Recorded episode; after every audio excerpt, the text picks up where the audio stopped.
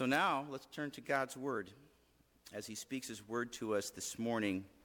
From the first chapter of Luke, this is verses 46 through 56. And as you all probably know, this is that exchange when Mary's coming to Zechariah's home, and this exchange with Elizabeth, and you know, Elizabeth experiences the sleeping in the womb of her child and acknowledging and recognizing that something unbelievable is about to occur. And here's Mary's response, beginning in the 46th verse. And Mary said, "My soul magnifies the Lord, and my spirit rejoices in God my Savior, for he has looked on the humble estate of his servant.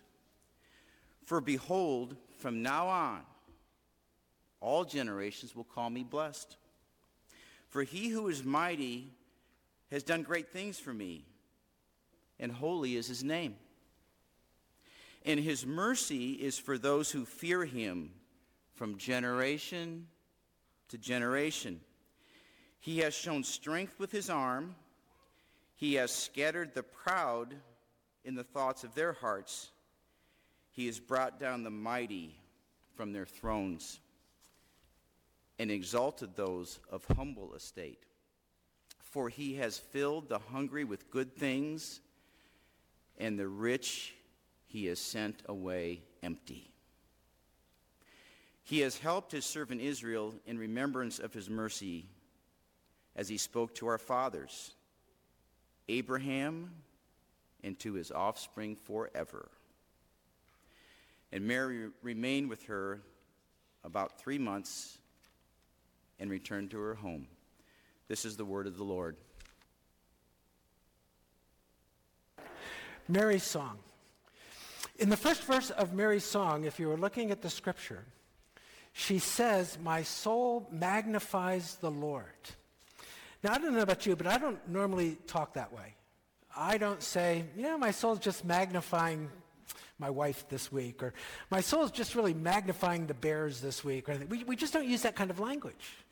And so when we read it, we maybe have a sense of what it means, but we're really not quite sure, are we? It must have something to do with making larger, and that's pretty close to it. It means to hold in the highest honor. And so what Mary says is that my soul holds God, my Savior, in the highest possible honor.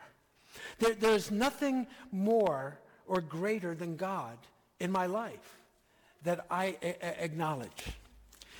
So the second half of it, where she says, "And my spirit rejoices in God my Savior," she's really repeating herself at that point. Because her soul, her spirit, essentially the same thing. And the magnifying and rejoicing are essentially the same thing. And God is the object of both. So what she's saying is, I hold God in the highest possible honor, and I just rejoice in that. There is nothing that makes me happier when I contemplate it than this God who is my Savior. The rest of the song is going to tell us why she has arrived at that place of holding God in such high esteem and taking such delight in him. And so what we find, the truth that she gives us is simply this: God saw Mary in her need. Now think about that for a moment. Have you gone through moments of tremendous need in your own life? Moments when you were tempted to think there was no hope, or that all hope was gone? You ever been in a predicament in your life when you thought to yourself, I don't see a way out of this? Mary could very easily at this point in her life, and remember it was only in the previous passage that the angel Gabriel appeared to and told her what was going to happen. Mary was at that point in her life. Is there any way forward, any hope? And it was God who saw Mary in her need. Do you believe that God sees you in those moments in your life of greatest need? You know, we we certainly think that God is there in our good days. That's easy to believe. But do you believe that he's there on your hardest and most difficult days too? That's what Mary discovered. And it's what I think God wants each of us to discover here this morning as well. And so as Mary considered that fact that God was there meeting her in her need, that God was claiming Mary as his own, that to God, Mary was the jackpot, and that he thinks the exact thing about you and me. Mary began to process all of that through her own personal story. Here's what Mary sings. And remember, this is a song. She's singing it. For he has looked on the humble estate of his servant. For behold, from now on, all generations will call me blessed. For he who is mighty has done great things for me, and holy is his name. When Mary, by the way, speaks of her humble estate, the word she uses can also mean humiliation. And as far as the watching world was concerned, Mary was a young teenager who had gotten into trouble, with child, but without a husband. There were few things in Palestinian culture in the first century that could have caused such shame as this. She was with child, but without a husband. And it was at that moment that she realizes that God has looked upon her and saw in her someone who could bear a child supernaturally conceived while enduring the attempts of those around her to shame her. God knew that no one was going to believe her account of Jesus' conception, and Mary would have to bear the shame with dignity and grace. That was her story, and that was going to be her life in the months to come.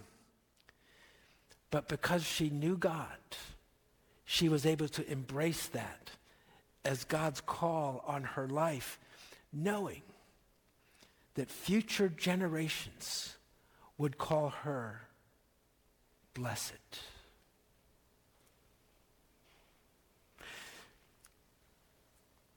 Mary saw that future generations would understand this, and Jesus used that word blessed, didn't he, in the Beatitudes?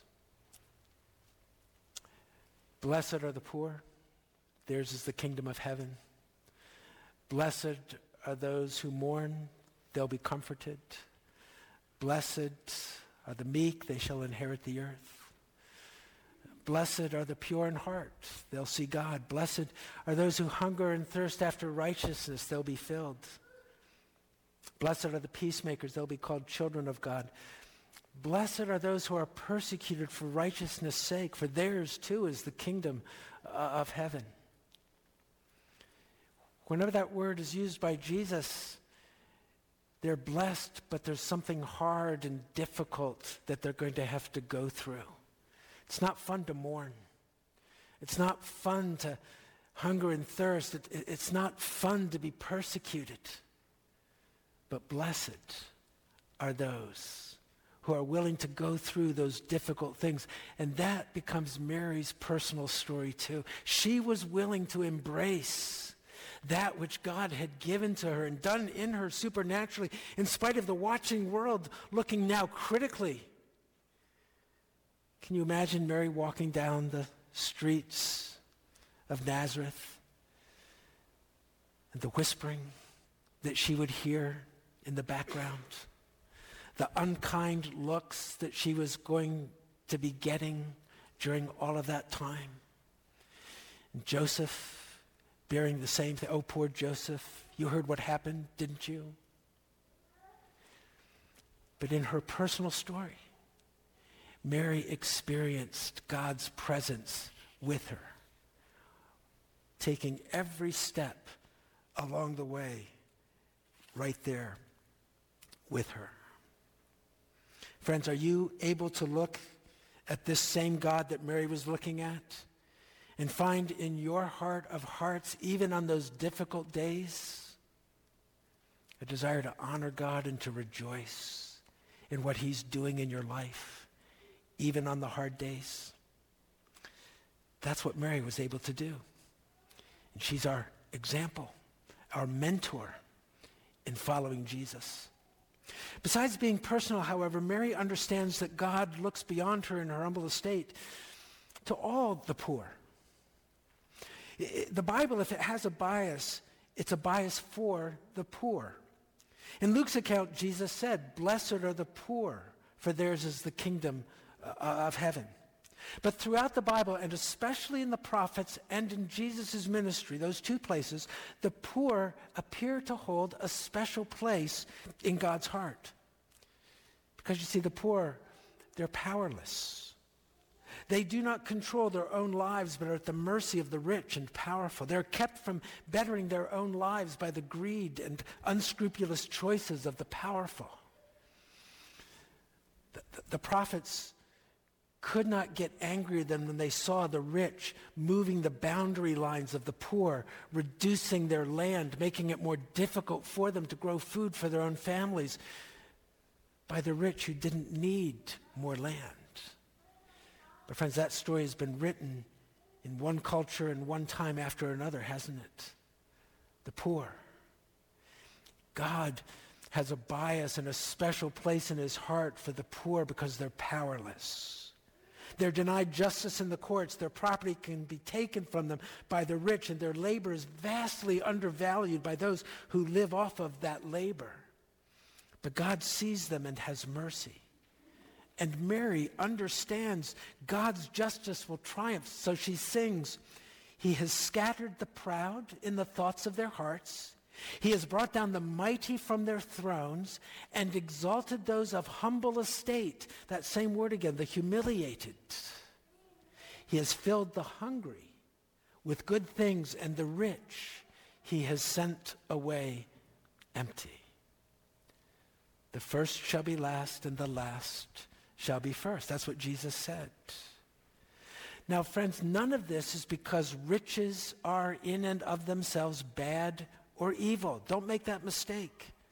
Rather, it is riches in the hands of those who forget that every good gift, including riches, comes from the hand of God and is to be used to help the poor and the powerless and those who are unable because of circumstance to better their own lives.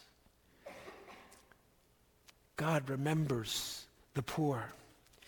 Remember that in God's design, there's to be no poverty, not even in our sin-stricken world. Remember those sermons I preached at the beginning of my time here when we talked about the Sabbath year, caring for creation. There's to be no abuse of the land, of the air, of the water, and then of Jubilee. Do you remember Jubilee? Every 50 years, land was returned to the original owners so that neither riches nor poverty would ever become entrenched. Because God's desire is that there be no poverty, that all benefit from the riches of his created order. Poverty is an affront to God, and whatever they suffer in this age, God will remedy in the age to come. The first shall be last, and the last shall be first. Those of us who are rich in this world will have no reason to complain in the age to come if we have not used our riches in God's way. We've been forewarned, and Mary sings about it in this song, and it's one of the reasons that she holds God in such high honor and rejoices. Her heart overflows with gratitude to him. But finally, we see that God is present not just with her, not just with the poor, but with all people. With all people. In the final part of her song, Mary does something quite remarkable. She references the two most important covenant agreements between God and his creation. Here's what she sings.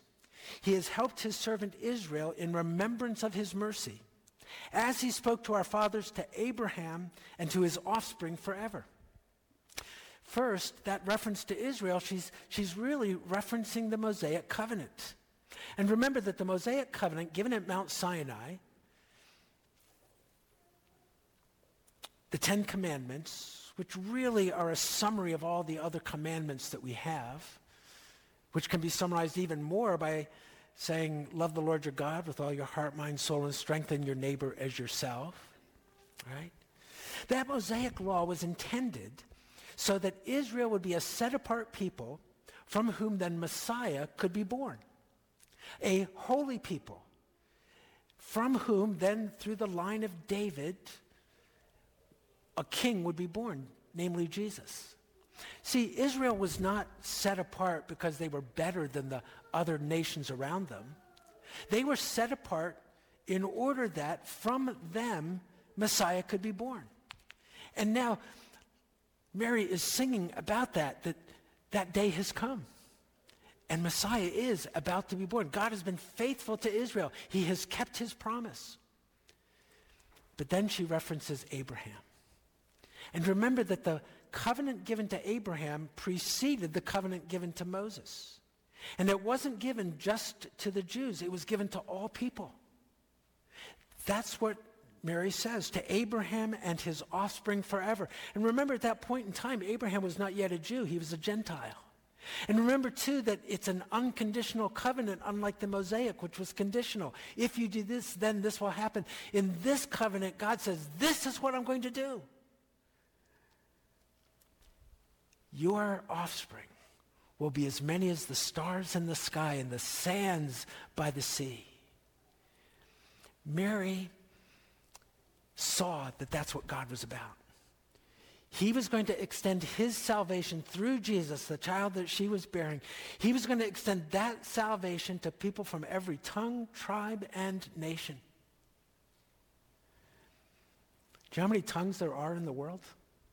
Thousands and thousands and thousands of them there are. And every single one of them is going to be represented in the new heaven and the new earth. Do you know how many different people groups there are in the world? Thousands of them. And every one of them is going to be represented in the new heaven and the new earth. My guess is that English will not be the most commonly spoken language in the new heaven and the new earth. That's the greatness of the God that Mary knew. And for her, it inspired honor and praise and glory on the one hand, and extraordinary, overwhelming joy and gladness on the other. So when you think of God, is he the celestial Scrooge leaning over the balcony of heaven, and every time you begin to have fun, he yells, stop it?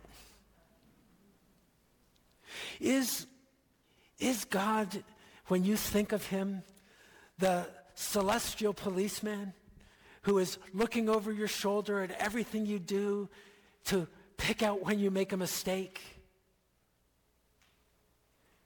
Or is God the God of mercy, who looks upon you in your need and those neighbors of yours in their need and those students that you teach in their need and those co-workers that you're with day in and day out at the office in their need?